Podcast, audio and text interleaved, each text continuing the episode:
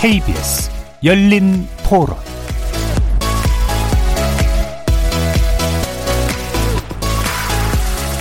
안녕하십니까. KBS 열린 토론 정준희입니다. 대구 신천지발 나왔을 때하고는 차원이 좀 틀리죠. 교회 소규모 모임을 정부에서 허용을 했잖아요. 그게 좀 잘못됐다는 전 생각을 하고 저도 오늘 회사에서 출장이 금지가 됐어요. 카페나 식당 같은데 안 갈 수는 없는데 칸막이를 만든다든지 그리고 앉는 방법도 전면으로만 보게 한다든지 뭐 이런 방법이 있으니까 이번 건은 더 무서워지는 느낌이 좀 있죠. 더 이렇게 급속히 퍼지는 게 굉장히 광범위한 곳에서 나타나니까. 그래서 이번 주에 우리 모이는 것도 많이 없어지고 했거든요. 그런 것들이 이제 다시 정신 바짝 차리는 계기가 되지 않나 싶어요. 특정 집단에 의해서 퍼지는 게 아닌가 너무나 빠르게 제가 할 수 있는 건 그냥 마스크 잘 착용하고 가능한 모임을 줄이는 것밖에 없긴 한데 그것도 어디까지나 한계는 있으니까 사람들의 생각도 그전보다는 좀 위험하다고 생각 안 하는 그런 여러 가지가 있는 부분이 있는 것 같아요. 뭐 일단은 뭐 생계가 제일 걱정이 되긴 하죠. 거리두기 같은 것도 솔직히 뭐 잘 안 지켜지잖아요. 그런 부분을 잘 지켜 나오면 솔직히 그런 기본적인 부분을 충실히 하면은 모두 함께 긴장을 풀지 말고 힘을 합쳐서 하면 안정되는 시간이 빨리 올 테니까 같이 마음을 모았으면 좋겠어요.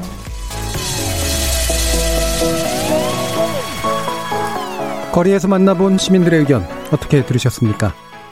오늘 토론 주제는 수도권발 코로나 재확산 2차 대유행오나입니다. 수도권의 코로나19 확산세가 대단히 우려스러운 수준입니다. 오늘 신규 확진자 246명 가운데 수도권 확진자가 201명에 달했는데요. 지난 114일부터 오늘까지 닷새간 집계된 신규 확진자가 누적 1,000명에 육박하는 상황에서 수도권을 넘어 12개 시도에까지 신규 확진자가 나오고 있고 교회를 통한 감염에 더해 지난 주말에 광화문에서 열린 대규모 집회가 전국 확산의 매개고리가 되는 것은 아닌지 우려가 커지고 있습니다. 정부는 오늘 정세균 총리의 대국민 담화를 통해 수도권 지역 교회에 대해 비대면 예배 외에 접촉 활동을 금지하는 등 강화된 사회적 거리두기 조치를 시행한다고 밝혔는데요. 오늘 KBS 열린 토론에서는 세 분의 전문가 모시고 수도권발 코로나19 확산 상황 짚어보고 혹시나 있을지 모를 대유행에 대한 대책 잘 마련돼 있는지 백신과 치료제 개발 전망은 또 어떠한지 자세히 살펴보겠습니다. KBS 열린 토론은 여러분이 주인공입니다. 문자로 참여하실 분은 9730 누르시고 의견 남겨주십시오. 단문은 50원, 장문은 100원의 정보 이용료가 붙습니다. KBS 모바일 콩, 트위터 계정 KBS 오픈, 그리고 유튜브를 통해서도 무료로 참여하실 수 있습니다. 시민 논객 여러분의 뜨거운 참여 기다리겠습니다. KBS 열린 토론 지금부터 출발합니다. 살아 있습니다. 토론이 살아 있습니다. 살아있는 토론, KBS 열린 토론. 토론은 라디오가 진짜입니다. 진짜 토론, KBS 열린 토론. 오늘 함께할 세 분의 전문가 소개하겠습니다.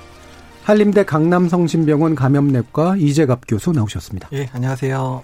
그리고 KBS의 이충헌 의학 전문 기자 함께 하셨습니다. 네, 안녕하십니까. 그리고 인천광역시 의료원의 조승현 원장도 자리하셨습니다. 네, 안녕하십니까.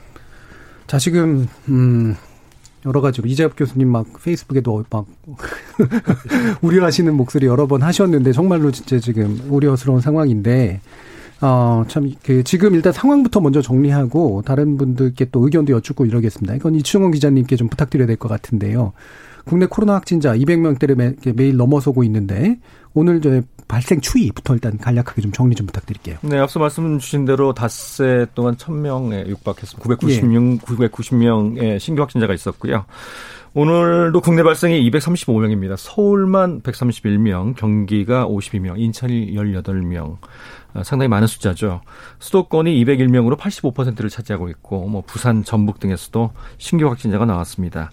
다행인 것은 아직까지는 위중증 환자가 많지는 않습니다. 9명 정도고요. 전에 예. 비해서 좀 줄었고요. 음. 사망자는 한 분이 늘어서 306명, 치명률은 1.94%를 기록하고 있는 상황입니다. 1월 20일 날 첫 확진자가 나왔잖아요. 기억하시겠지만 그로부터 지금 7개월이 지난 네. 상황인데 2월 18일 날 31번째 확진자가 나왔습니다. 음. 그때부터 이제 대구 신천지 그쵸. 사태가 벌어졌고 많게는 하루에 이제 700명의 확진자가 나오기도 했었고요. 5월 달에 이제 서울의 이태원 클럽발 확진자가 이제 집단 발생을 했었고 또 물류센터 도 있었고요. 또 방문 판매 업체를 중심으로 해서 뭐 어, 대전과 광주에서 또 확진자가 나오고 있었는데 최근에 8월 달 들어서는 하루에 국내 발생이 10명 내외로 좀 소강 상태를 보이는 듯 싶었으나 아, 그때 이제 조용한 전파가 이루어지고 있었다는 것을 지금 반증할 수 있는 상황입니다. 예. 그러니까 조용한 전파라고 표현을 해주셨는데 어, 지금 이제 교회에서 특히 이제 사랑제일 교회 이제 확진자가 이제 갑자기 훅 늘어나면서 또 우려가 좀 진행되고 있는데 이게 어느 정도 원래 잠재됐던 것들이 터지는 것에 이게 겹쳐서 나타나는 거라고 이제 보는 게 맞겠죠? 어떻습니까? 그렇습니다. 사랑제일교회 누적 확진자가 이제 오늘 음. 발표가 12시 기준으로 해서 정오 기준으로 457명인데 지금 검사 대상자가 4천여 명인데 네. 오늘 또 늘었습니다.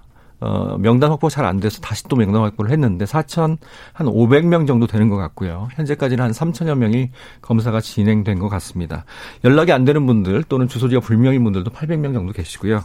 그렇다면 지금 양성률이 뭐 15%니 17%니 이렇게 얘기가 나오는데 앞으로도 더 많은 확진자가 나올 가능성이 있는데 더욱 큰 우려를 낳는 것은 말씀하신 대로 8.15 집회, 예. 8월 15일 또 8월 8일 날 경복궁 음. 인근에서 있었던 집회에 이 교인 확진자분들이 또 참석을 했다는 거죠. 그래서 불특정 다수 굉장히 밀집된 상황에서 구호도 외치고 하기 때문에 많은 전파가 일어났을 가능성이 있습니다. 예. 어, 뭐, 이 부분은 뭐, 오늘 뭐 자세하게 얘기할 것은 아닙니다만, 일단 이제, 그래서 정광 목사에 대해서 이제 감염병 예방 위반 혐의로 이제 고발한 상태, 정부와 서울시가요. 보석 취소에 대한 의견을 또 검찰이 이제 묻고 있는 이제 그런 상태인데, 어, 어떻게 전망하세요, 기자님은? 지금 뭐 정부에서도 아까 정세균 총리가 뭐그 예. 실질적인 2단계 지금까지 1.5단계였는데 2단계로 음. 이제 좀 상향을 했죠. 방역 조치를 강화하는 그런 조치를 취했는데 아, 조금 늦은 감이 있습니다만 어 제가 이제 판단할 때는 앞으로 이제 일주일이 굉장히 관건이다. 예. 뭐 확진자는 더욱 더 많이 나올 것이지만 그 추이가 조금 줄어드느냐 음. 또는 어 지금 어렵지만 다 찾아내서 일단 검사를 해야 될 거고 빨리 접촉자를 찾아내서 또 우리나라만 지금 하는 방식, 우리나라만 네. 가능한 방식인데 그렇죠. 에, 그 숫자가 너무 불어나게 되면 이 방식이 가능하지 않게 될지도 모르겠습니다. 예. 그렇다면 정말 대규모 유행으로 번지는 거고요. 어, 조금 사회적 거리두기를 국민들이 잘 지켜서 시민들이 잘 지켜서 어느 정도 확진자가 줄어들 수 있다면 위기를 조금 넘길 수 있지 않을까 예. 판단합니다. 그러니까 지난 1월 특히 이제 3월 이후부터 향후 2주간이 고비입니다를 참 여러 번 열린 토론에서도 얘기를 하고 그래서 이게 또 한 번 이렇게 얘기하는 상황이 오는 게 참 안타까운 그런 상태이긴 한데요. 어, 방금 제 기자님도 말씀 주셨지만 이제 어쨌든 이게 이제 우리식 방법으로 추적하고 그래서 예, 그 격리를 하거나 예방을 하거나 뭐 이런 방식 검사를 하고 이런 방식을 계속해서 쓸 수 있을지 아닐지는 이제 좀 지켜봐야 되는 그런 상황일 것 같은데 아, 두 분 전문가께도 여쭙겠습니다. 지금 정부가 말한 대규모 유행의 초기 단계다. 이게 좀 애매모호한 말이잖아요. 어떻게 해석하는 게 맞습니까? 일단 대규모 유행이 시작됐다고 봐야 되고요. 예. 그러니까 일단 뭐 하루에 200명, 300명씩 발생하는 상황이라 그러면 이건 대규모 음. 유행이 맞고, 음. 그러니까 이제 대규모 유행이 시작됐으니까 이걸 어떻게 빨리 소강시키느냐를 고민할 때지 대규모 유행이 초기냐 마냐를 지금 고민할 상황을 이미 예. 지났다고 생각이 듭니다. 또한 지금 발병되는 양상 자체가 계속 언급이 되지만 수도권에서 시작이 됐지만 수도권 외로 확산되는 양상들이 계속 보이고 있고요. 그다음에 숨겨진 감염자들이 상당할 거란 예측하는 그런 여러 가지 상황들이 정황들이 보여주고 있어서 아마도 지금의 상황들이 최소 그러니까 뭐 2, 3주 또 길게는 뭐 한 달 이상의 그런 아주 고통스러운 시간을 지낼 수밖에 없는 상황이 돼 간다고 예. 생각이 들거든요. 그래서 마음의 준비를 좀 단단히 하고 또한 장기전이 될 거를 각오해서 그러니까 의료 의료 인력과 그다음 의료 자원들을 어떻게 활용할 건가에 대한 고민들을 음. 지금 빨리 해야 될 상황이라고 생각이 됩니다. 예. 뭐 일단 대유행으로 봐야 된다 이렇게 얘기를 주셨는데 초기라는 표현을 굳이 쓴 건 어떻게 좀 이해해야 되나요 그러면? 어, 그러니까 시작됐다 그러니까 뭐라고 말씀드리고 싶냐면, 음. 그러니까, 그러니까 이제 주말 지나면 숫자가 좀 늘었잖아요. 예. 그러니까 이제 200명, 300명 됐는데 이게 뭐 500명, 1000명까지 올라갈 수 있을까에 대한 부분을 고려했을 음. 때는 초기라고 생각할 수 있지만 의료 자원이나 의료 기관, 의료 체계가 느끼는 부담을 봐서는 이미 초기 상황은 지난 상황이거든요. 예. 그러니까 일단은 방역 당국이 생각하는 거와 실제로 의료진들이 생각하는 거는 갭이 있다는 걸 또 나타내는 상황이라고 생각이 됩니다. 예. 조승현 원장님도 마찬가지로 보시나요? 네, 뭐 그 부분에 대해서는 저도 동의하고요. 예. 저는 이제 일선에 임상을 보는 의사 의사의 병원을 맡고 있기 때문에 그동안 이제 사실은 한 한두 달 정도 사실은 평온한 시기가 있었습니다. 인천만 해도 저희 병원도 이제 입원 환자가 한 150명 가까이 갔다가 최근에 한 10명 내외로 줄어들어서 아, 이대로 좀 오래 갔으면 좋겠다 했었는데 그 예상이 뭐 바로 깨져 버렸죠. 예. 많은 전문가들이 아마 가을쯤에 대유행이 올 거다라고 얘기는 했는데 사실 굉장히 빨리 왔습니다. 걱정되는 건 뭐냐면 준비할 시간이 있었는데 사실은 준비가 안 된 부분하고 너무 빨리 왔기 때문에 아, 이 상황을 그럼 어떻게 우리가 준비를 해야 되나. 왜 실질적으로 의료진이 준비하는 과정은 불과 뭐 한두 달 정도의 평화를 가지고서는 준비할 수 있는 게 전혀 아니기 때문에 사실은 지금 이 쿠팡 사건 이후로 늘어났을 때랑 별다를 바가 없는 상황에서 지금 또다시 더 큰 wave를 맞아서 예. 이런 것들에 대한 대응을 어떻게 해야 될지 그게 지금 큰 고민입니다. 음. 그러면 보시기에 지금 이제 정세균 총리가 어, 강화는 하긴 했는데 어, 이 뒤에 좀 더 자세히 논의하길 부분이긴 합니다만 시급히 또 선제적인 조치를 좀 취해야 된다라고 생각을 하시나요? 사회적 거리두기 같은 예, 거 예. 말씀하신 그건 이제 뭐 방역의 문제이기 때문에 예. 지금으로서는 어, 할 수 있는 거는 다 동원해 하는 것이 좋을 것 같습니다. 음. 할수 있는 걸 다, 그러니까 물론 이제 현장에 계시는 분과 이제 방역하시는 분들의 아까 또 약간 견해 차이도 일부 있을 수 있는데 방역 입장에서야 어, 방역, 그러니까 현장의 입장에서 되도록이면 강하게 하는 게 그렇죠. 일단 좋고. 맞습니다. 근데 또 방역 당국 입장 여러 가지 또 고려를 좀 해야 되는 그런 상황이라, 어, 이충원 기자님은 현재 그 정부에서 내린 현재 정도의 조치 정도는 필요하다 또는 더 필요하다 어떻게 보세요? 조금 더 선제적으로 내렸었으면 좋았을 뻔했다라고 네. 판단을 하고요. 사실 우리가 사회적 거리두기를 1단계, 2단계, 3단계로 나눴잖아요. 예. 3단계는 굉장히 큰 부담이 될 수가 그렇죠. 있습니다. 음. 왜냐하면 국민들이 생활도 해야 되고 경제 활동도 해야 되고 또 민생도 생각을 해야 되는데 일단 3단계로 정부에서 그렇게 얘기를 했습니다. 3단계로 가지 않기 위해서 오늘도 강화된 사회적 거리두기 2단계로 전격적으로 이제 내일부터 시행이 되잖아요. 예. 그런 조치를 취한다고 얘기를 해서 어쨌든 우리 역량을 총동원을 해서 3단계로 가지 않도록 최선을 다하는 게 필요해 보입니다. 예. 알겠습니다. 그 부분도 뒤에서 좀 더 자세히 논의해 보고요. 어, 좀 확인해 볼 부분, 이재갑 교수님께 아마 질문 드려야 될 것 같은데, 이 이제 경기도 의사회 관계자가 야외에서 코로나19 전염살이 없다.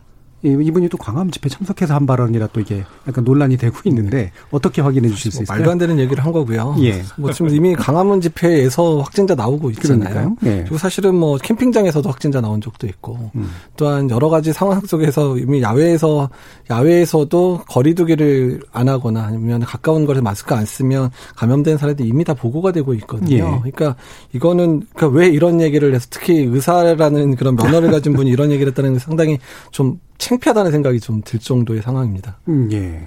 그러면 어, 어떻게 보세요? 지금 이제 일단 광화문 집회에 참석한 분들 다 모두 이제 검사 받아라라는 게 정부 입장인데 네.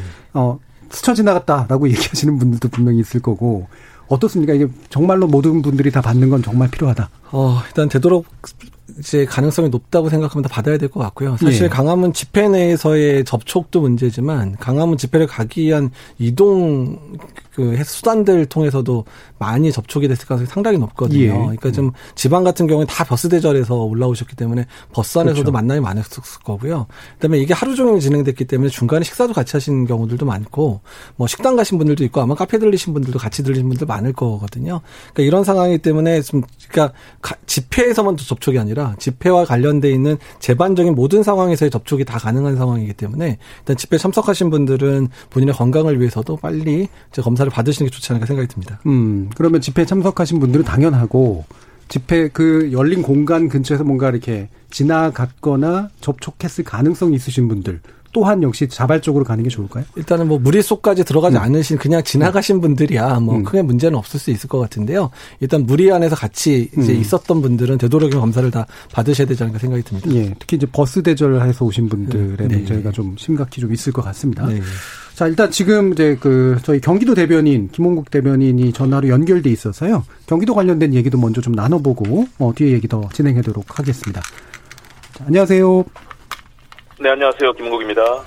자, 지금 경기도 내 코로나 누적 확진자 2,000명 넘었었는데요. 지금 또 경기의료원 파주병원에 입원했던 확진자 탈출 소식까지 좀 있습니다. 일단 그 상황 좀 전해주시죠.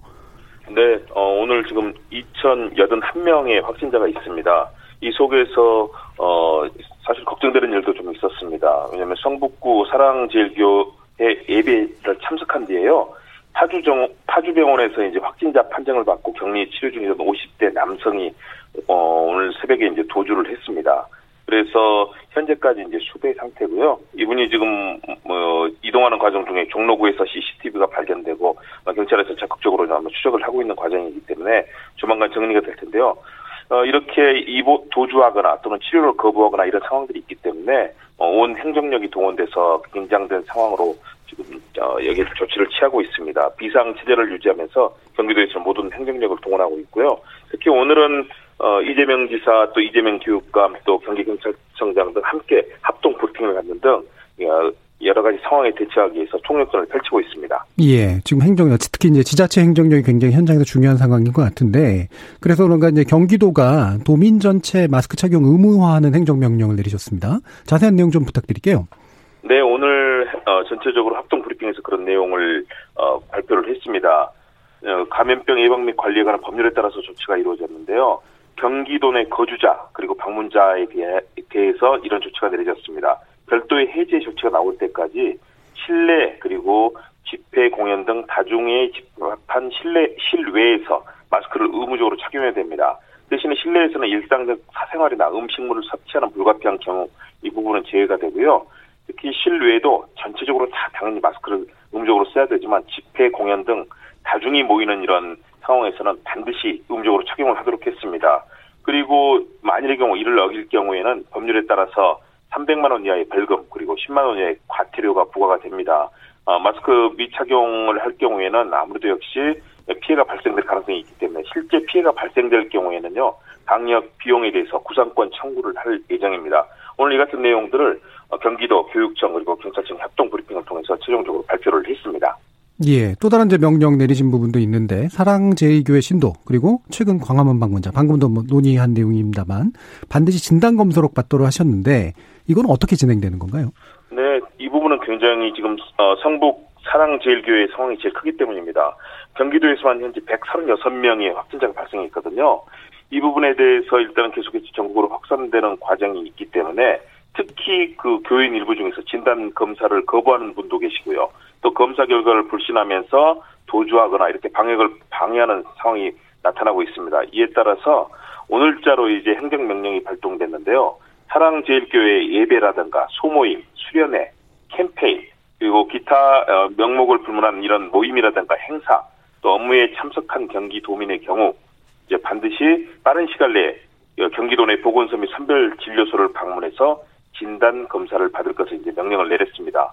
또 한 부분은요, 8월 8일과 8월 15일에 광화문 일대 집회가 있었는데요. 여기에 참석하신 분들도 마찬가지로 반드시 진단 검사를 받아야 된다라는 것이고요. 어, 집회 현장을 단순 방문, 방문한 분이라도 어, 뭐, 이 진단 검사를 받을 경우에는 무상으로 일단 받을 수 있도록 했습니다.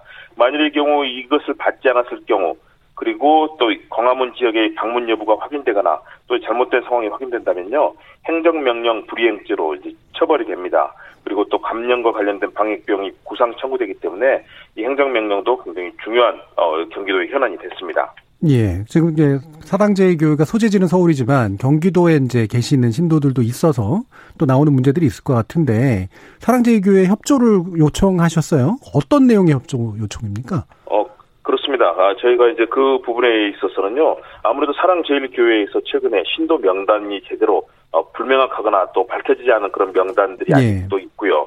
또 특히 이 경기도 지역의 야탐역이라든가 화정역, 지하철역 입구에서 서명을 받은 일이 있습니다. 음. 그런데 당시에 이제 마스크를 쓰지 않은 채 서명을 갖고 이런 상황들이 있었는데요. 그 당시에 서명자 명단 그리고 참여자 명단도 아직 제출이 되어 있지 않습니다. 그래서 이것이 자칫하면은 어 역시 신원이 파악되지 않고 또 다른 감염을 유발할 수 있기 때문에 일단 우리 경기도에서는요.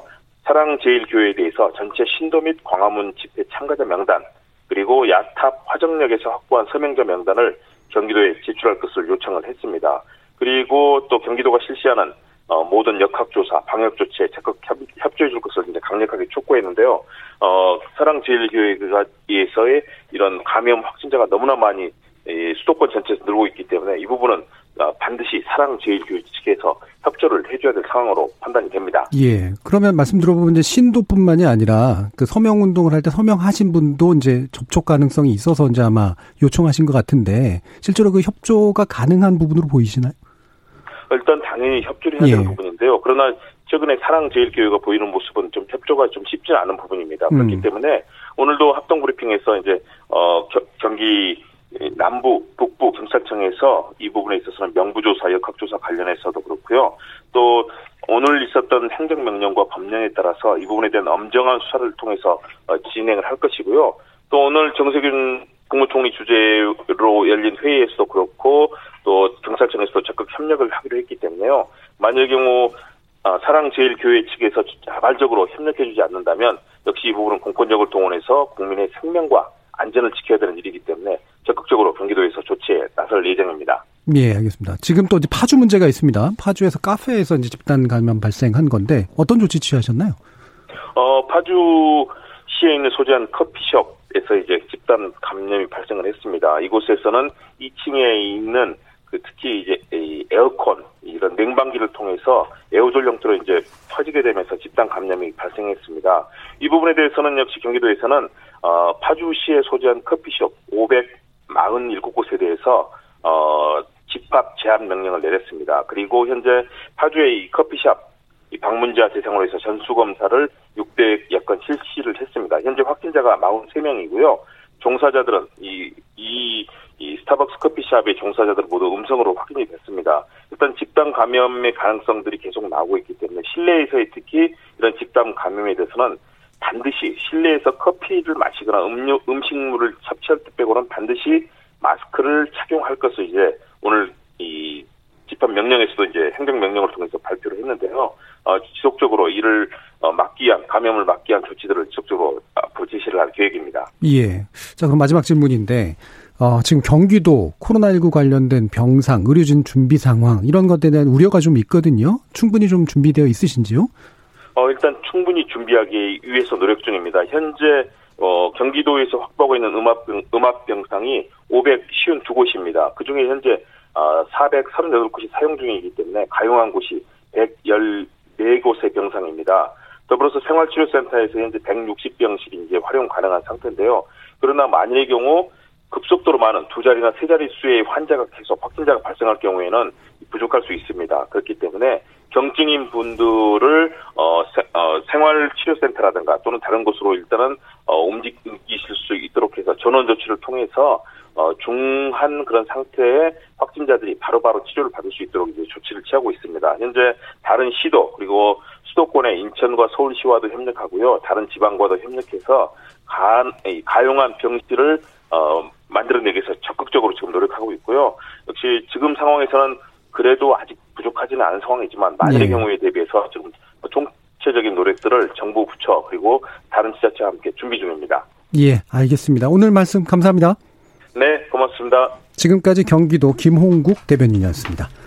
자, 오늘 이제 말씀드린 것 가운데 한 세 가지 정도를 또 우리 전문가 선생님들께 여쭤봐야 될 것 같은데, 일단 경기도가 굉장히 선제적으로 뭔가 강한 이제 행정명령들을 지금 이제 발효하고 있는데요. 이충영 기자님, 이런 식으로 경기도가 지금 나가고 있는 것에서는 어떻게 좀 보고 계시나요? 상당히 선제적이라고 봅니다. 일단 음. 그 마스크 착용을 의무화 뭐 근데 우리 국민들이 잘 지키고는 있습니다만 예. 일단 카페에서 가장 잘 지켜지지 음. 않고 음식점에서 그렇죠. 지켜지지 않는 부분이 물론 있죠. 음. 카페에서는 거의 이제 벗고 계시는 경우 상당히 많고 바깥에서 착용을 하시는데 안에 들어오면 또 벗는 분들도 상당히 많습니다. 그래서 이런 것들을 좀 강제화 시키는 게 좀 필요한 조치라고 보입니다. 음. 예. 자 그러면 이재엽 교수님 이게 어, 이 부분이 카페가 방금 네. 지적 해 주셨듯이 그 저도 사실 카페 되게 자주 가는 네. 입장이라 근데 차를 마시고 이러느라고 마스크를 벗을 수밖에 없는 네. 조건인데 이게 에어컨 감염 또는 에어컨을 통한 에어로졸 감염 이렇게 볼 수 있는 건가요?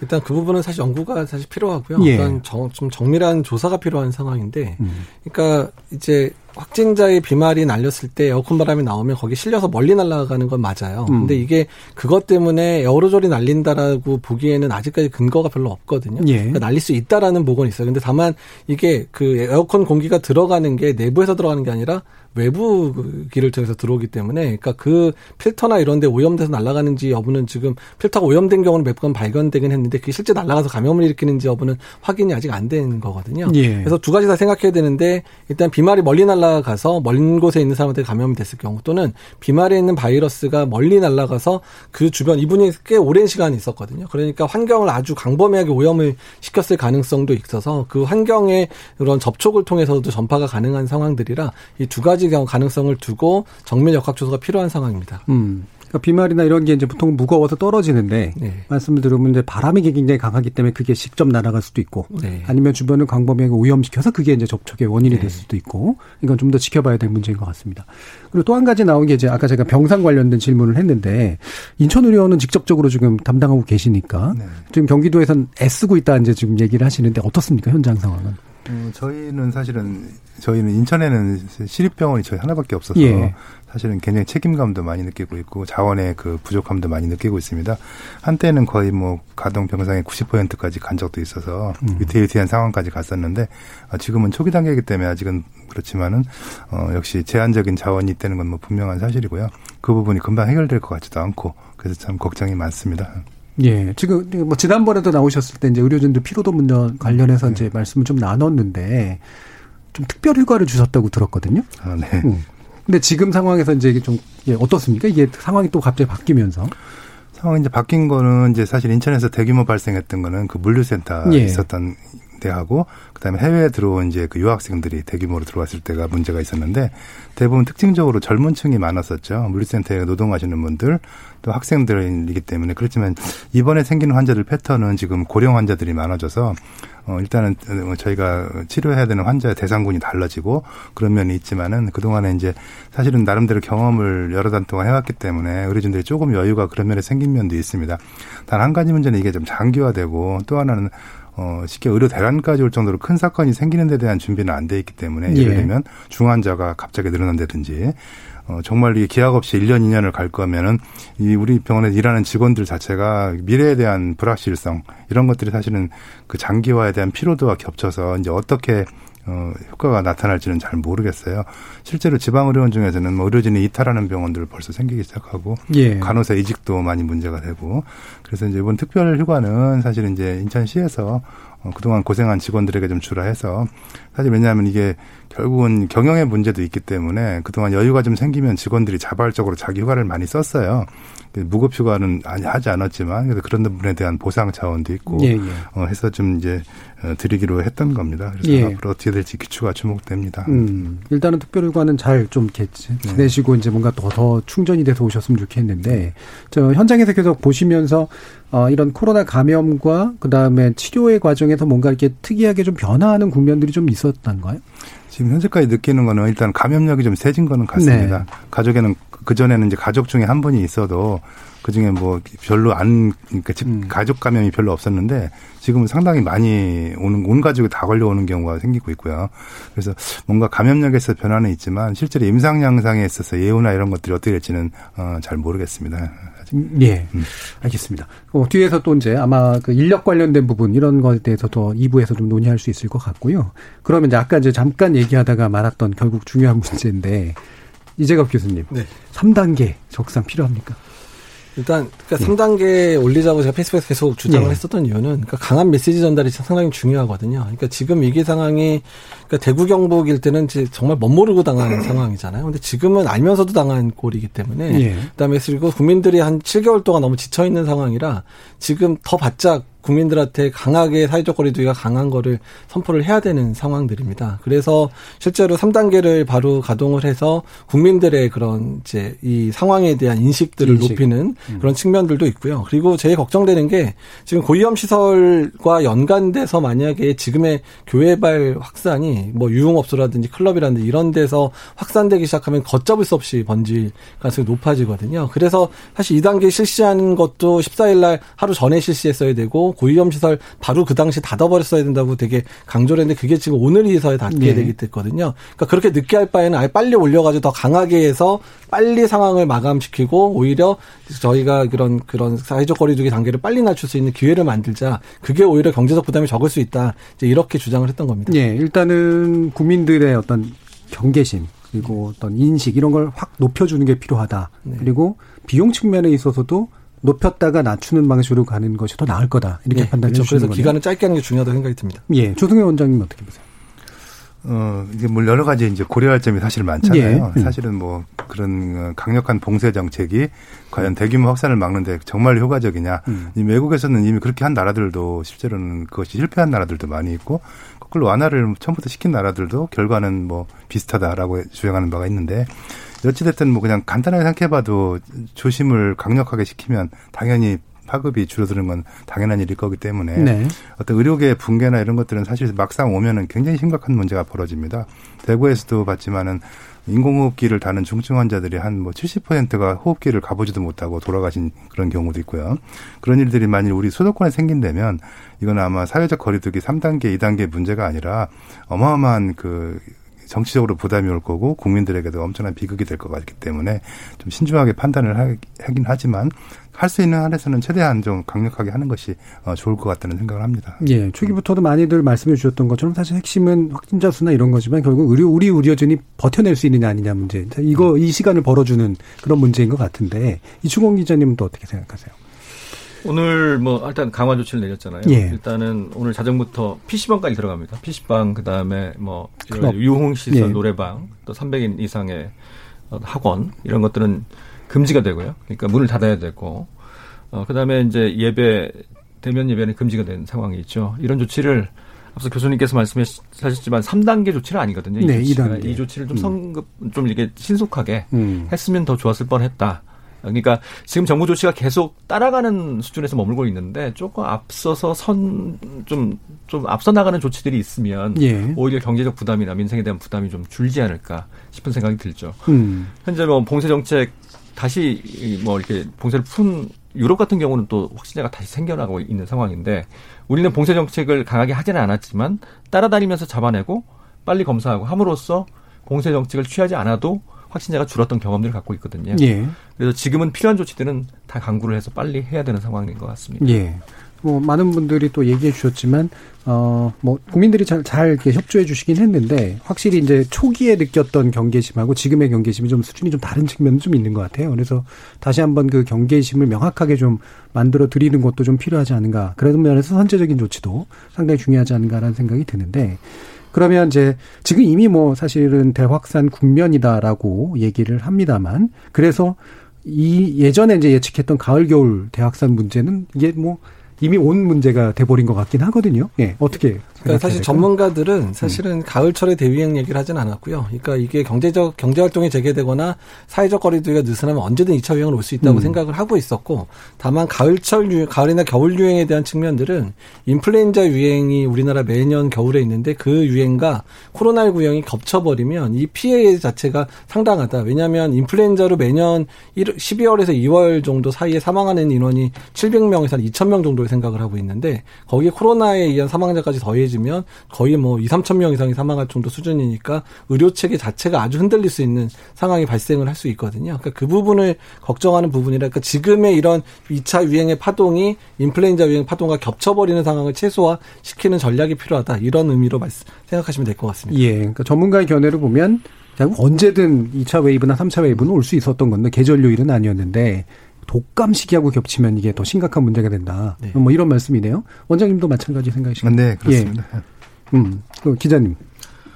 코로나19의 특징이 음. 계절을 가리지 않는 것 같아요. 네, 네.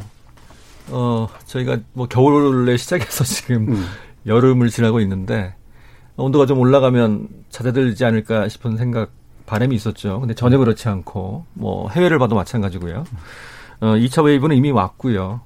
어, 그 다음에 말씀하신 것처럼 우리가 계절성 인플루엔자가 분명히 오는데 11월 정도면, 10월 말경이면 이게 증상이 똑같단 말이죠. 그게 가장 큰 문제입니다. 음. 그러면 그때는 열이 나거나 호흡기 증상이 있으면 누구나 저, 저, 다 검사를 해야 되는데 어떤 검사를 해야 되는지 또 어떻게 분류를 해야 되는지 그렇다면 그게 전부 의료 어, 체계에 부담이 될 수밖에 없어서 음. 그것도 빨리 준비를 해야 될 것 같습니다. 그래서 이제 학교 같은 경우는 빨리 인플루엔자 백신을 접종한다 이런 대책들이 나오고 있지만 아직까지 명확한 대책들은 없는 상황이거든요. 예. 예 지금 준비를 보, 해야 됩니다. 보도 나오는 것들 보니까 이제 미국 같은 경우가 그 부분에 대한 경각심이 굉장히 있어서 뭐 2억 명분인가요? 그 독감 그 백신 같은 걸 준비해 놓고 있다 뭐 이렇게 하는데 한국 같은 경우도 좀 이런 대비들이 좀 있나요? 어떻습니까? 예, 현재 음. 그러니까 매년 우리나라가 백신 접종을 음. 맞는 분이 한 1,700만 명에서 2천만 명 수준이었는데요. 올해 같은 경우는 아예 지금 분량을 늘려서 2,700만 명에서 많게 3천만 명까지 좀 준비를 하고 차곡차곡 준비하고 있는 과정 중이고요.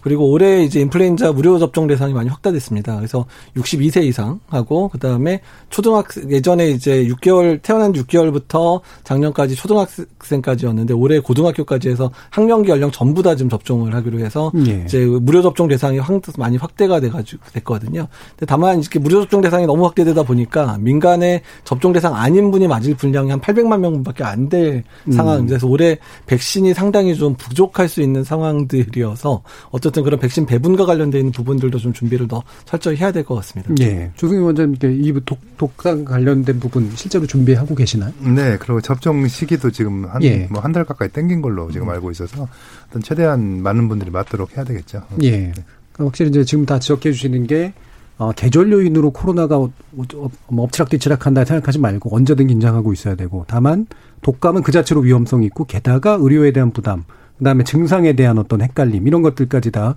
겹쳐서 저도 사실 독감 그 백신 잘 안 맞는데 이번에 반드시 좀 맞아야겠다라는 그런 생각도 좀 드네요.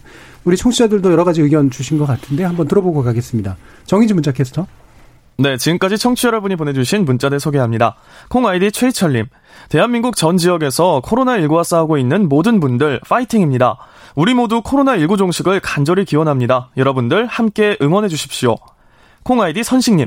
극우 종교인들은 더 이상 종교인들이 아닌 정치 집단이라고 여겨집니다. 사랑제일교회에 구상권을 청구해야 합니다. 3699님. 야외라 할지라도 가까운 거리에서 침을 튀기면 감염될 것은 불보듯 뻔한데요. 그 의사가 어떤 의도로 그 발언을 했는지 의아합니다. 사람이 모이지 않는 한적한 야외 행사에서도 거리 유지는 상식 아닌가요? 최충현님, 개천에서 운동하고 있는데 마스크를 제대로 안 쓰고 다니는 분들, 턱에 걸치고 다니는 사람들이 보여 걱정됩니다. 그리고 보행 중 흡연하는 분들도 많아서 정책 차원으로 보행 중 흡연 못하게 해주시면 안 될까요? 7910님, 교수님 질문 있습니다. 비말 차단을 하는 용도로 자외선 차단 마스크를 써도 된다고 생각했는데요. 일부 버스 기사님들이 안 된다고 하셔서요. 답변해 주세요. 라고 보내주셨네요. 네, KBS 열린 토론. 이 시간은 영상으로도 생중계하고 있습니다. 유튜브에 들어가셔서 KBS 일라디오 또는 KBS 열린 토론을 검색하시면 지금 바로 토론하는 모습 보실 수 있습니다. 방송을 듣고 계신 여러분이 시민 농객입니다. 계속해서 청취자 여러분들의 날카로운 시선과 의견 보내주세요. 지금까지 문자캐스터 정의진이었습니다.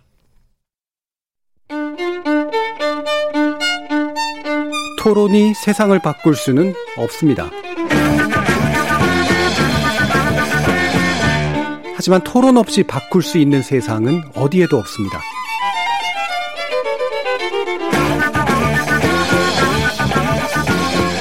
세상의 선한 변화를 갈망하는 당신. 정답이 아니라 질문의 힘을 믿는 당신. 우리 KBS 열린 토론에서 만납시다.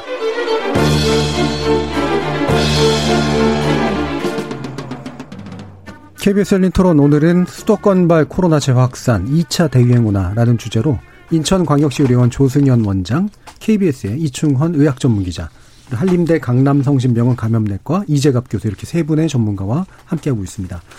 어, 저희는 또 청취자들이 질문해 주시면 또 바로바로 또 답을 해드리는 예, 그런 어, 방송인데요. 그래서 교수님께 질문, 직접 질문을 주셨어요. 7920님께서. 어, 비말 차단 용도로 자외선 차단 마스크를 써도 된다고 생각했다라는데 재밌게도 버스 기사님들이 지금 자문을 해주시고 계시는 상태인데요. 어떻습니까? 일단 이제 자외선 차단 마스크는 이제 비말이나 이런 차단을 하려는 목적이 아니라 자외선을 차단하기 때문에 예. 필터 기능이 없거든요. 그러니까 음. 일반적인 그러니까 아예 도움이 안 되는 거는 아닌데 일단 우리가 보통 얘기하는 그런 마스크의 효과는 상당히 떨어질 수 있기 때문에 이제 그 부분을 이제 믿으시면 안 될 것 같고 일단 일반적으로 마스크 쓰실 때는 식약처 인증을 받은 마스크를 쓰시는 게 전반적으로 기능이 이제 이미 식약처에서 인증을 한 거니까 그래서 필터 기능들이 이제 어느 정도 확인된 거기 때문에요. 그러니까 KF AD 등급부터 지금 KF 94까지 나와 있거든요. 근데 일단 일상생활에서는 KF AD 등급을 쓰는 것도 크게 상관은 없을 거 생각이 들고요. 다만 KF 94 같은 미세먼지 차단용 마스크 같은 경우는 집에 집에 자가격리자가 있는 경우라든지 예. 확진 환자가 이송 전에 잠깐 집에 있어야 되는 그런 경우에는 KF94 이상을 쓰셔야 되고 일상적인 생활에서는 KF80이나 KF80 등급을 쓰셔도 상관이 없습니다. 음, 일반적으로 dental 마스크라고 부르는 건 어떻습니까? dental 마스크하고 KF80 등급이 등급이 비슷하다고 생각하면 등급. 되기 때문에요. 음. dental 마스크 다 가능합니다. 예. 비말차단 마스크는 이 그 방수가 돼요. 예, 예, 예. 그러니까 비말을 차단할 수 있는 거죠. 말 그렇죠. 그대로. 예. 근데 그 자외선 차단하고는 좀 다른 거죠. 음. 예. 그러니까 어제도 보니까 보도에서 이제 실험도 하셨더라고요. 그래서 물에 젖었을 경우에 어떤 효과들이 있는가라고 했는데 비말 차단 마스크가 상당히 효과가 높은 거로 어, 그렇게 나오는 것도 보면서 확실히 이제 KF 등급들을 가지고 있는 거를 주로 덴탈 마스크까지 포함해서 쓰시면 좋을 것 같습니다. 자, 그러면 조승환 원장님. 네. 음, 지금 이런 얘기가 나오네요. 정부가 코로나 병상을 줄이라는 지시를 내렸다. 그래서 현장에 혼란이 좀 있었다. 뭐 좀 약간 의아한 그런 그 상황인데 어떻습니까? 어, 코로나 병상을 줄이라는 지시는 이제 코로나 환자들이 많이 줄어들어서 예. 저희 같은 경우도 한 250병상 정도를 코로나를 위해 대비를 해놨었는데 환자 수가 점점 내려가다 보니까 뭐 20명, 30명 이렇게 이하로 내려간 적이 있었습니다. 그런데 지난 8월 5일 날 아마 공문으로 70병상으로 줄이라고 이제 명령이 떨어졌는데 사실은 뭐 그게 여러 가지 이유가 있었겠죠. 예. 정부에서는 이제 일단은 병상을 비워놓고 활용하지 않는 게 안타까웠을 수도 있겠고 또또 하나 문제는 이제 병상을 비워놓으면 이제 손실 보상금이라고 그래서 거기에 대한 비용을 지불을 해줘야 되는데 아마 재정적인 문제도 있었을 걸로 판단이 됩니다만 예. 결과적으로 볼 때 그 명령을 떨어뜨리고 2주도 지나지 않아서 지금 다시 병상을 열으라고 해야 될 수밖에 없는 상황이 지금 닥쳐왔거든요. 심지어는 아예 감염병 전담병원을 지정 취소한 병원도 여러 군데가 있었습니다. 예. 인천에 있는 대학병원조차도 그걸 취소시켰기 때문에 사실은 문제가 있어서 일종의 뭐 물론 일부러 그런 건 아니겠지만 후양적으로 볼 때는 좀 성급한 그런 것이 아니었나 싶고요. 이제 꼭 말씀을 드리고 싶었던 거는 사실은 공공병원들에 관한 문제입니다. 예.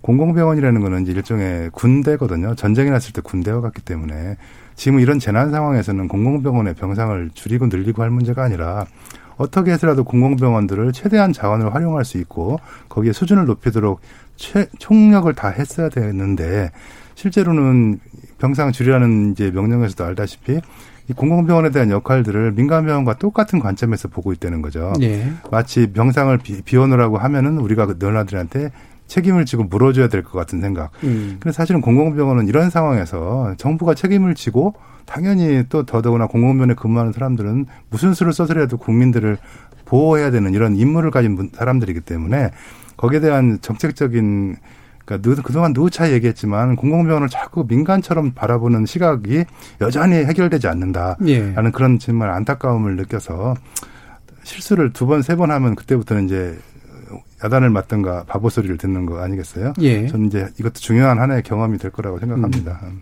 정말 뿌리 예, 깊은 예, 문제 같아요. 예. 뿌리 깊은 문제입니다. 예. 3월, 4월, 5월 우리가 잘 극복하고 있을 때, 뭐, 그 군대에 이제 비유를 하셨는데, 네. 군대가 전쟁 준비, 전쟁이 일어났을 때, 위기 때 준비를 하는 거 아닙니까? 그냥 놀고 있다고 생각을 합니다. 환자가 없고 비어 있으면 놀고 있다. 그러니까 비워놔야 되거든요. 어떤 일이 생길지 모르기 때문에 준비를 해야 되는데 그걸 다 비용으로 생각하는 거예요. 예. 그런 측면에서 또 줄이라는 어떤 그런 행정 명령이 내려갔던 것 같습니다. 예. 이 마인드를 좀 빨리 바꿔야 될 것 같습니다. 그러게 음. 안타깝습니다. 지난번에도 나오셔서 계속해서 이제 공공병원 관련 얘기를 그렇게 해주셨는데 이게 민간병원하고 자꾸 똑같이 생각한다라는 그렇죠. 거고 이 부분은 반드시 필요한 예비인데 이제 말씀하신 것처럼 그냥 쓸데없이 들어가는 비용으로 이제 생각되는 경우. 그러니까 지금 같은 경우는 사실 공공병원을 빨리 예산 사업으로 바꿔야 됩니다. 네. 쉽게 말해 공무원처럼 너희 운영은 우리가 국가가 책임질 테니 무슨 수를 써서라도 국민들을 지켜라라고 미션을 줘야겠죠. 예. 그래서 그걸 잘 못하는 사람들에게 페널티를 매기는 거지. 거꾸로 이런 것 때문에 뭐 비용이 들어서 월급을 못 준다고 막 뭐라고 하면은 그걸 갖다가 네가 능력이 없어 그렇지 이런 식으로 접근하면 사실은 해결 방법이 없죠. 그래서 정말 이 부분을 이번에라도 꼭 좀 해결이 됐으면 좋겠습니다. 예. 인천의료원 지금 간호사 교육을 하고 그다음에 시설 개선 진행하고 있다고요? 예, 네. 그 부분도 지금 이제 문제가 사실은 환자가 줄었을 때 이제 간호사 중환자들에 대비한 간호사 교육이 문제가 됐었어요. 예. 저희 간호사들이 한 200명이 좀 넘는데 저희들이 조사를 해봤더니 최소한 인공호흡기 이상을 단 환자를 볼 수 있는 능력을 가진 간호사가 10% 정도밖에 되질 않습니다. 그래서 이제 지금 그나마 여유가 있을 때 이분들을 교육을 시키려는 프로그램들을 계속 진행을 하고 있었는데 제가 알기로는 이거는 이제 중앙에서도 그런 계획이 나온 걸로 알고 있었는데 아마 예산이 아직도 수립이 안 된 걸로 알고 있어서 저희는 인천시의 자체 예산으로 인천의 대학병원으로 저희 직원들을 파견 나가서 교육을 지금 한 두 사이클 정도 지금 하고 있었습니다. 지금 다시 이제 중지시켰는데요. 갑자기 환자가 느는 네. 바람에 그런 부분도 사실은 마찬가지고 사실 가을에 대유행을 예견했어도 길어봐야 한 3, 4개월 정도의 시간밖에 없었는데 모든 게 너무 늦고 결정이 안 되는 것 같아요. 그러니까 이런 부분이 정말 뭐 뭐라 말할 수 없을 정도로 답답한 심정이 있습니다. 예. 그러니까 지금 이 정부의 어떤 구조에 관련된 문제는 그러니까 이거 상황을 좀 쉽게 봐서 생긴 문제라기보다는 되게 뿌리 깊은 문제라는 말씀들이시잖아요. 그러니까 결국에는 뭐 기재니 예산 쪽을 보시는 분들하고 음, 실제로 또 담당하시는 분들하고의 또 견해 차이도 상당히 좀 아마 있을 것 같고 이 부분은 근본적인 부분을 좀 건드려줘야 될 어, 상황인 것 같습니다. 뭐 나중에 또 기회 되면 좀 더 얘기를 나눠보고요. 어, 이재학 교수님께 좀 확인해야 될게 어, 대구에서 이제 급증했을 때 우리 의료진의 그 어려움이 굉장히 커졌었잖아요. 그래서 네. 병상 확보하느라고 상당히 어려웠던 것 같은데 네. 지금 수도권 상황은 약간 이제 가용 병상의 측면에서 봤을 때 좀 이렇게 어느 정도 감당 가능하게 좀 진행될 수 있고요. 보세요. 그러니까 이미 이제 지금 경기도가 오늘 점심 시간까지 80% 이상 찼는데요. 예. 지금 아무래도 밤 되면 꽉 찰 거고요. 그다음에 서울도 지금 꽉 차기 시작해서 근데 다행히 내일 이제 생활치료센터 한 두 개가 열리거든요. 그래서 아마도 지금 경증인데 입원한 사람들 내일 아마 대거 지금 생활치료센터로 보내면서 음. 병상 확보를 다시 시작해야 되는 상황인데 더 문제는 지금 다음 주까지 정부가 지금 계획하고 있는 병상 숫자가 한 천여 개 정도 더 늘리는 수준 정도인데 지금 하루에 200명씩 5일만 발생하면 1000명이에요. 면 지금 준비하는 병상 가지고는 다음 주까지도 버틸 수 없거든요. 그리고 환자들이 최근에 이제 퇴원 기준이 바뀌어서 예전에는 4주씩 입원했는데 이제 요새 2주씩 입원을 하는데도 그래도 2주 동안은 지금 입원하는데 2주까지 계속 계속 누적된다는 얘기 아니에요. 네. 그러니까 2주 이상부터 턴오버가 시작되기 시작할 거예요, 환자들이. 그렇죠. 그러니까 적어도 지금 병상 수준을 한 2, 3천, 2, 3천 개 수준이 아니라 4, 5천 개 정도를 늘려놔야지 간신히 2주를 버틸 수 있는 상황이 될 수 있을 가능성이 높기 때문에 지금 수도권에만 국한하지 말고 생활치료센터를 지방의 여러 군데를 통해서 지금 해야 되고 특히 뭐 대기업들이나 이런 데는 지난번에도 이제 공유를 했었는데 이번에도 공유하겠다고 자발적으로 나서고 있는 상황이기 때문에요. 생활치료센터 확보를 빨리 해야 돼서 병원에 입원하는 숫자를 줄여줘야 중증 환자와 중등증 환자에 대한 치료에 집중할 수 있거든요. 그래서 지금 급하게 정말 한 2, 3일 내에 지금 결정을 해야 될 가장 아주 핵심적인 문제라고 생각이 됩니다. 예. 그럼 어떻게 결정을 해주는 게 지금 필요한 거죠? 그러니까 일단 생활치료센터를 음. 주말까지 한 2, 3천 명이 들어갈 수 있는 생활치료센터를 바로 오픈을. 해야 돼요. 음. 근데 사실 생활치료센터도 오픈한다고 되는 게 아니라 그걸 운영할 의료진들을 매칭을 병원을 매칭을 시켜줘야 되는데 대부분의 병원들이 확진 환자도 보는 병원들이 확진 환자를 봐본 경험이 있으면 거기를 또 해야 되니까 상당히 부담이 된다. 어쨌든 그렇더라도 빨리 열어야 되고 그다음에 예전 노하우가 있으니까 이번에는 대구 경북 초기에 생활치료센터 열었을 때 정말 혼란스러웠거든요. 근데 지금은 그래도 좀 노하우가 있으니까 좀 나으니까 일단 주말 사이에 적어도 대여섯 개 이상의 생활치료센터를 확보를 하고 그래서 한 천여 명 이상의 이제 확진자들을 입원할 수 있게 하고 다음 주에 그 숫자만큼 더 늘려야 되는 상황이고요. 예. 병상과 관련해서는 중환자 병상 상당히 부족한 상황들이거든요. 근데 지금 노령 환자가 늘어나서 그러니까 지금은 이제 지금 위중 환자가 많지 않게 보이지만 위중 환자가 입원해서 되게 일주일 정도에 다 나빠지기 시작을 해요. 그러니까 다음 주 올해 이번 주말에 다음 주 초에 위중 환자가 확 늘어날 거거든요. 그러니까 그 전에 중환자실을 준비해야 되기 때문에 그러니까 일반 병실이라도 벤틀 인공호흡기라든지 이게 가능하다 그러면 이제 그 중증 환자 받을 수 있게끔 변형을 시켜야 되고 의료진들을 지금 다른 쪽에 투여되어 있는 의료진들이 많은데 그런 분들을 어쩔 수 없이 그런 환자 확진 환자를 보는 그런 쪽에서는 중환자 볼 수 있는 인력들을 좀 다른 환자들은 좀그 저기 확진 환자를 안 보는 병원으로 이송을 하는 있더라도 좀 숙달된 간호사들을 좀 자리 배치를 달리해서 일단 중환자 볼 수 있는 시설들도 다음 주까지 어 되게 좀 많이 확충을 해야 되는 상황입니다. 예. 그, 그 뒷부분에서 말씀 주셨던 것처럼 결국은 그러면 일단 생활치료센터를 열어서 그거를 감당해줄 의료진에 대한 배치가 또 그 다음으로 따라와야 되는 네. 그런 상태인데 네. 그 부분도 사실은 굉장히 좀 우려스러울 수 있을 것 같거든요. 예, 그나마 그래도 음. 지난번에 대구 경북 때 경험을 해본 의료진들과 병원들이 많아요. 예. 그러니까 그런 병원들을 빨리빨리 매칭만 시켜주면 거기서 경험 있는 인력들만 보내게 되면 바로 운영이 들어갈 수 있는 거는 사실 대구 경북에 빚진 상황이에요 저희가. 음. 그래서 일단은 그렇게 운영을 서두를 수 있도록만 해주면 어쨌든 자원에서 갈 만한 병원 많이 있거든요. 예. 그러니까 지금 빨리 그 부분 서둘러 서둘러서 해줘야 되는 상황입니다. 음. 지난번에 나왔을 때도 나오셨을 때도 그 대구 경북에 우리가 빚질 것 빚진 게 분명히 생길 거다라는 말씀 주셨는데 그게 바로 이 경험이라는 예, 거고 예. 매칭만 어쨌든 빨리 잘 되면 그래도 뭔가 음. 대처로서는 의미가 있을 수 있다라는 그런 말씀이셨습니다. 어 그럼 이충현 기자님, 음 지금 이제 그 뭐, 전 세계적인 상황에서 우리가 그래도 지금까지는 좀 어느 정도 좀 괜찮았는데 강로 불구, 불구경하듯이 이제 다른 나라를 봤었잖아요. 그럼 다른 나라 상황 이제 잘 신경을 또 잘 안 쓰고 있는데 다른 나라 상황은 지금 좀 어떻습니까? 전혀 수그러들지 않고 네. 있는 상황입니다. 하루에 29만 5천 명씩 신규 확진자가 생긴다는 거니까 30만 명 가까이 하루에 이제 신규, 신규 확진자가 생기고 있고요. 특히 유럽 같은 경우는 조금 줄었다가 다시 그 봉쇄를 풀면서 스페인이나 영국 프랑스에서 확진자가 확 늘고 있습니다. 영국 같은 경우는 그 해외에서 들어오는 사람을 모두 다 이제 14일 격리하기로 다시 예. 조치를 취했죠. 그만큼 음. 미국도 지금 뭐 신규 확진자가 약간은 줄었지만 뭐 수만 명 생기고 있어서 전혀 어 뭐 전체적으로 팬데믹이 굉장히 음. 뭐 진행되고 있는 그런 상황이라고 볼 수 있습니다. 예. 그러니까 뭐 다른 나라는 이제 뭔가 좀 꺾였는데 우리가 다시 늘고 있다 이런 게 아니라는 거잖아요. 아니죠. 예. 네. 그러면 또 약간 또 이제 궁금해지는 게 어, 지금 어, 백신 개발에 관련된 그런 문제인데 이제 얼마 전까지 이제 나왔던 러시아 뭐 이건 야, 전 약간 해프닝이 아닐까 좀 싶기는 합니다만 뭐 3차 임상을 안 했다라고 지금 얘기되고 있어요. 어, 러시아에서 임상이 지금 제대로 안 된 상태에서 백신 승인한 거 어떻게 보고 봐야 될까요? 말이 안 되는 거죠. 어떻게 한 나라의 국가가 예. 이런 이런 식으로 그 국민의 안전을 예. 담보로 이렇게 허가를 하는지 잘 모르겠습니다. 음. 아마 일상 정도 끝나고 했던 것 같은데요. 일상이라는 게 수십 명 수준이거든요. 그걸 개발된 걸 맞고 죽느냐 안 죽느냐, 음. 안전 치명적인 뭐 어, 안전성에 하자가 있느냐를 보는 게 수십 명을 대상으로 하는 일상 시험인데 그거에 문제가 없었다고 바로 허가를 내주는 건 상상할 수 없는 상황입니다. 음. 지금 그 푸틴 대통령의 딸이었나요? 뭐 맞았다 뭐 이런 얘기도 있던데 그 일부러 그 홍보하는 건가요? 뭐 어떤 생각으로 그렇게 하고 있다고 어, 보세요? 그러니까 그러니까 러시아 백신의 그 공개된 자료가 거의 없고요. 예. 그냥 예. 1상과 2상을 동시에 진행을 했는데 지금 임상 대상이 38명이라고 나오거든요. 근데 그러면 푸틴 대통령의 딸이 맞았다면 그 38명 안에 푸틴 대통령 딸이 들어갔다는 얘기로 돼요. 예. 근데 들어간지 잘 모르겠고요. 그리고 음. 지금 더 황당한 거는 일단은 승인은 시켜주고 그러니까 이제 시판 승인을 해주고 3단계 연구는 시판하고 나서 하겠다.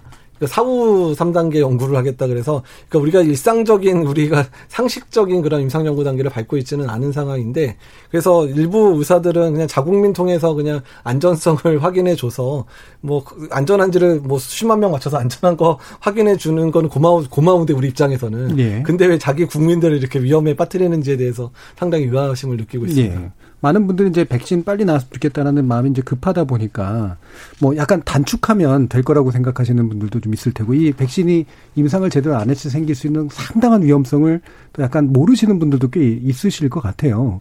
그러니까 사실 백신에 있어서 사고들이 몇 번 있었습니다. 특히 예. 이렇게 서두르다가 사고 난 게 있는데 1970년대 이제 미국에서 그러니까 돼지에서 유래된 독감이 아마 지역사회에 살짝 유행을 한 적이 몇백 명 수준에 걸렸는데 그게 아마 이제 대유행이 될지 모른다는 생각에 백신을 정말 급하게 만들었거든요. 근데 그 백신 맞은 사람에서 뭐 길랑발이 증후군부터 시작해서 여러 가지 뭐 음. 신경부작용도 생겨서 몇 명이 죽은 사건들이 있었어요. 그래서 그 사건이 지금까지도 백신이 너무 급한 상황에서 안정성 증명을 하지 않았을 때 생길 수 있는 문제로 맨날 해자되는 그런 그 백신 사고거든요. 그러니까 예. 지금의 상황에서도 급하게 빨리 만드는 건 중요하지만 빨리 만들더라도 안정성을 증명하는 부분에 있어서는 양보할 수 없다. 그래서 적어도 만 명에서 3명명 대상의 이제 삼상당 3단계 연구를 통해서 적어도 이 정도 안에서 문제가 없어야 그래도 국민들한테 맞출 수 있지 않겠냐. 예. 이런 거를 지금 진행하고 있는 거거든요. 그래서 예. 어쨌든 최대한 안전하게. 왜냐하면 한 4, 5년 걸릴 거를 지금 1년에 압축해서 지금 가고 있는 상황이기 때문에 그럴수록 더 돌, 돌다리도 두들기는 그런 음. 안정감을 가질 수 있는 그런 백신을 만드는 게 중요하다고 생각이 예. 듭니다. 이쪽에 이제 그러면 그 러시아는 지금 좀 뭔가 좀 확실히 건너뛰어야 될 것 같고 건너뛰어야 될 것 같고 지우시고요. 그렇죠. 예, 네. 뭐 중국이라든가 또 미국이라든가 영국이라든가 뭐 이런 데들에서의 상황들은 어떻습니까? 지금은 적어도 여섯 개 정도 백신이 삼상 임상 시험이죠. 마지막 예. 단계 수만 명을 대상으로 해서 어, 백신을 맞는 사람과 백신을 맞지 않은 사람이 실제로 코로나 19에 걸리는 그런 위험성 숫자를 이제 보는 거죠. 음. 비교를 해서 50% 정도 낮다 그러면 백신을 맞은 군에서 그러면 아마 어, 통과가 될 것 같습니다. 50%도 상당히 조금 낮춘 거죠. 네네. 보통 한 7, 80% 이상 낮춰야 되는데 지금 워낙 급한 상황이니까 현재 아스트라제네카하고 옥스퍼드 대에서 준비하는 어, 유전자 recombinant라고 그래서 어, 그 백신이 가장 빠르게 진행되고 있는 것 같고요. 수만 명을 대상으로 해서 아직까지는 지금 순항하고 있는 상황이어서 가장 일찍 나올 가능성이 있어 보입니다. 뭐 빠르면 11월 초 정도 생각을 하고 있는데. 예.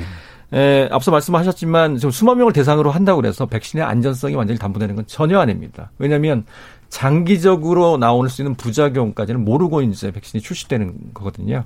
그렇지만 지금 전 세계적으로 판데믹 상황에서 어뭐 코로나 19가 전혀 잦아들지 않고 있는 상황에서 음. 백신이 나온다는 것은 어느 정도 안전하다고 좀 생각될 수 있는 백신이 나온다는 것은 반가운 일이긴 하죠. 예. 조승현 원장. 네.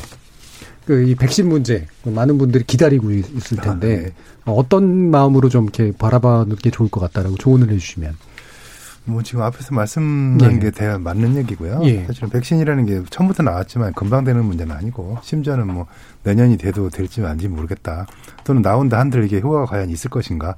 또 변종들이 지금 계속 수도 없이 등장하는 상황에서 사실은 기댈 거는 별로 없을 것 같은 생각도 막 들어서 예. 불길한 예감도 듭니다. 음. 사실은 그건 치료약도 사실은 마찬가지인데 어떻게 보면 이제 쉽게 말해 국가적인 정치적인 목적이나 주가를 띄우려는 이런 의도에 있어서 그렇죠. 나온다는 얘기도 많기 때문에 너무 섣부른 기대보다는 그보다 근본에 충실하게 방역에 열심히 하고 또 어, 사회적 거리두기 같은 서로 개인 위생을 지키는 것들에 더 집중하는 게 현실로서는 훨씬 더 타당한 방법이 아닌가 좀 그런 생각이 듭니다. 네.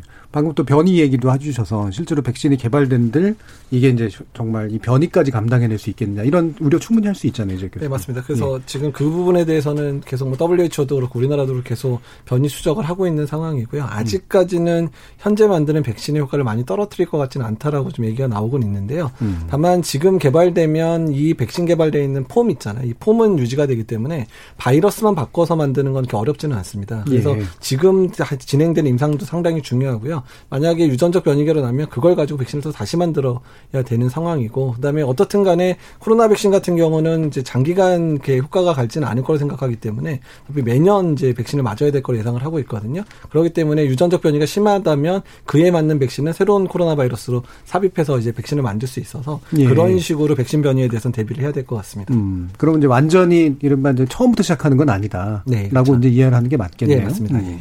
예. 그럼 실제로 이제 바이러스 변이의 정도랄까요? 이게 어느 정도까지 좀 발견이 되고 있습니까? 그러니까 지금 이제 뭐 타임 얘기 많이 나오잖아요. 예. SV 뭐 G도 G도 지금 HR 이런 식으로 음. 계속 확산이 되는데 다만 지금의 변형 정도 가지고 전파력의 차이가 커졌다든지 아니면 뭐 이게 독성이 강해졌다든지 아니면 백신 효과를 떨어뜨린다든지에 대한 구체적인 그러니까 임상에서의 데이터 그러니까 사람에서 실제 그런지에 대한 데이터는 아직까지 보고된 바는 사실 없습니다. 실험실적인 면에서는 뭐 좀 더 이제 전파력이 강해진 거로 의심되는 사항들은 보이지만 그러기 때문에요. 그러니까 일단 그런 백신의 변이가 실제로 어떤 그 유행의 정도를 변화되게 하는 부분에 있어서는 아직까지는 증명된 게 없다라고 생각하시면 맞을 것 같습니다. 예. 그러면 또 백신과 함께 이제 치료제 문제도 있는데 국내라든가 외에 이제 치료제 문제는 또 어떻게 좀 보는 게 좋을까요? 렘데스비르가 이제 음. 쓰이고 있고 근데 이렇게 효과가 탁월한 것 같지는 않습니다. 네. 지금 기대가 되는 것은 그러니까 우리가 이제 어뭐 독감이 있으면 타미플루 먹으면 낫잖아요. 음. 뭐 열도 떨어지고 증상도 완화되는데 그런 약은 개발이 좀 어려운 것 같고 하나 기대되는 것은 항체 치료제입니다. 그러니까 인공 항체를 만들어내는 거죠. 그 항체 치료제를 여러 군데에서 지금 개발하고 있는 상황이고 이 항체 치료제라는 게 항체를 인공으로 개발해서 몸에 넣어주는 건데 치료도 되고 또 고위험군에서는 어 그러니까 예방도 가능하다고 보고 있는 거거든요. 좀 교수님한테 좀 여쭤보고 싶은데 예, 예. 백신이 이제 본격적으로 나오기 전까지는 예, 예.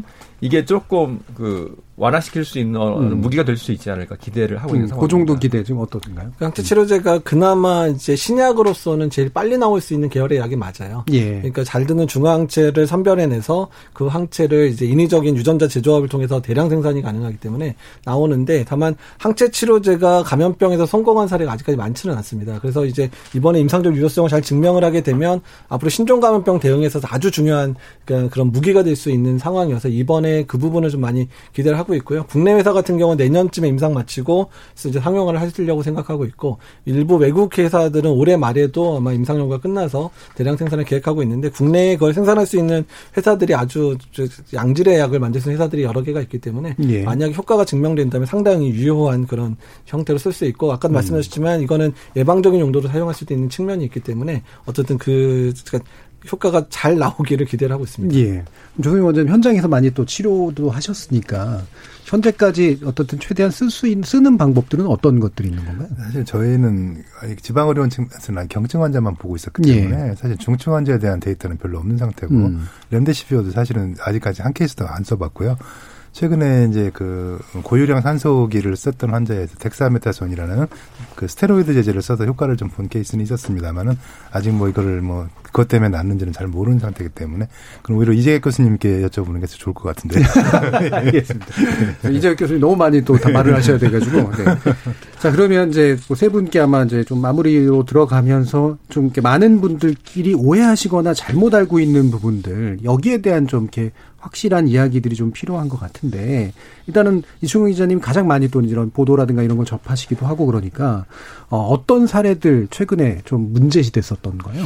최근은 잘 기억이 안 나고 뭐다 예. 기억하시겠지만 소금물이 소금물. 뭐 예방 효과가 있다고 해서 뿌렸었잖아요. 어떤 예. 교회에서. 예, 그랬죠. 근데 그 분무기를 통해서 오히려 감염이 되는 그런 사례가 있었고 경기도 남양주에서 이제 메탄올, 에탄올인 메탄올 섞은 거를 집안에 뿌려서 이제 뭐 여러 가지 부작용이 심지어는 이렇게 blindness라고 해서 실명까지 올 수 있거든요. 그런 위험한 상황들도 있었습니다. 최근에 가짜 뉴스는 좀 적은 것 같고요. 예. 뭐 infodemics라는 용어도 있는데 가짜 뉴스는 많이 사라진 것 같은데 얼마 전에 정광훈 목사가 이제 또 유언비어 비슷한 거 예. 얘기를 했죠. 음. 바이러스를 퍼뜨렸다 뭐. 예, 예, 예, 예. 또 일부러 어, 교회 또, 어, 또뭐 예. 이제 어, 이 사랑제일교회 교회는 모두 다 양성 판정을 받을 것이다. 이런 가짜 음. 뉴스를 또 믿는 분들이 간혹 계시더라고요. 예. 네, 그건 사실이 아닌 것 같습니다. 예. 초기에 또 이렇게 그 많이 나왔다 쑥 들어갔다 요즘 다시 나오는 게 얼마 전에 제 친구가 막 또 보내주고 그래가지고 결국 이건 그 만들어낸 바이러스가 맞다라고 한 얘기 또 나왔었잖아요. 이재 교수님 이건 확실히 아니다라고 얘기를 예, 해주신 일단은 뭐 그런 증거들은 아직까지 없습니다. 예. 그리고 많은 학자들이 유전자를 유전자를 분석을 해보면 인위적인 형태의 개입이 들어간 형태는 안 보인다고 얘기를 하고 있어서요. 음. 일단은 그건 아니라고 생각해 맞을 것 같습니다. 음. 그럼 또 혹시 지적해주고 싶으신 그 잘못된 정보랄까 아니면은 교정해주고 싶은 거 이런 건 또 있으신가요? 일단은 뭐 요새는 진짜 그런 정보는 없는데요. 네. 근데 요새 지금 계속 교회에서 나오는 그런 음. 문제들 뭐 뭐 교회 다니는 사람은 안 걸린다라든지 음, 음, 음. 또는 뭐 교회 걸린 사람은 걸려도 산다든지 뭐 이런 얘기들이 계속 유해 계속 이제 그런 것들이 좀 잘못된 형태로 특히 노인층에서 예. 약간 세뇌 형태로 지금 이게 이렇게 컷컷컷뭐 이런 그런 SNS 통해서 확산이 되고 있거든요. 그러니까 그런 부분에 있어서 좀 잘못된 정보들에 대해서는 좀 젊은 자녀분들이 그런 부분들을 좀 교정해 주는 역할들을 해야 되지 않을까 생각이 좀 듭니다. 음. 조승현 원장님 현장에서 그런 거 없으셨어요? 어, 저는 뭐 초창기에도 마스크 얘기를 계속 했었는데 예. 제집 근처에 공원이 있거든요. 사실 혼자 산책하는 분도 많고 벤치에 혼자 앉아 계시는 분도 마스크를 열심히 쓰고 계세요. 근데 막상 카페나 음식점 가보면 막 신나서 얘기를 하면서도 마스크는 벗는 걸 자연스럽게 생각하고 거꾸로 말하면 마스크에 대한 지나친 그 믿음도 있겠지만 잘못 사용하는 것이 너무 많아서 심지어는 그 밭에서 일하는 할머니도 마스크를 끼고 땀을 뻘뻘 흘리면서 호미질을 하고 계시는 그런 사진도 본 적이 있는데 사실 그럴 필요는 없는 거잖아요.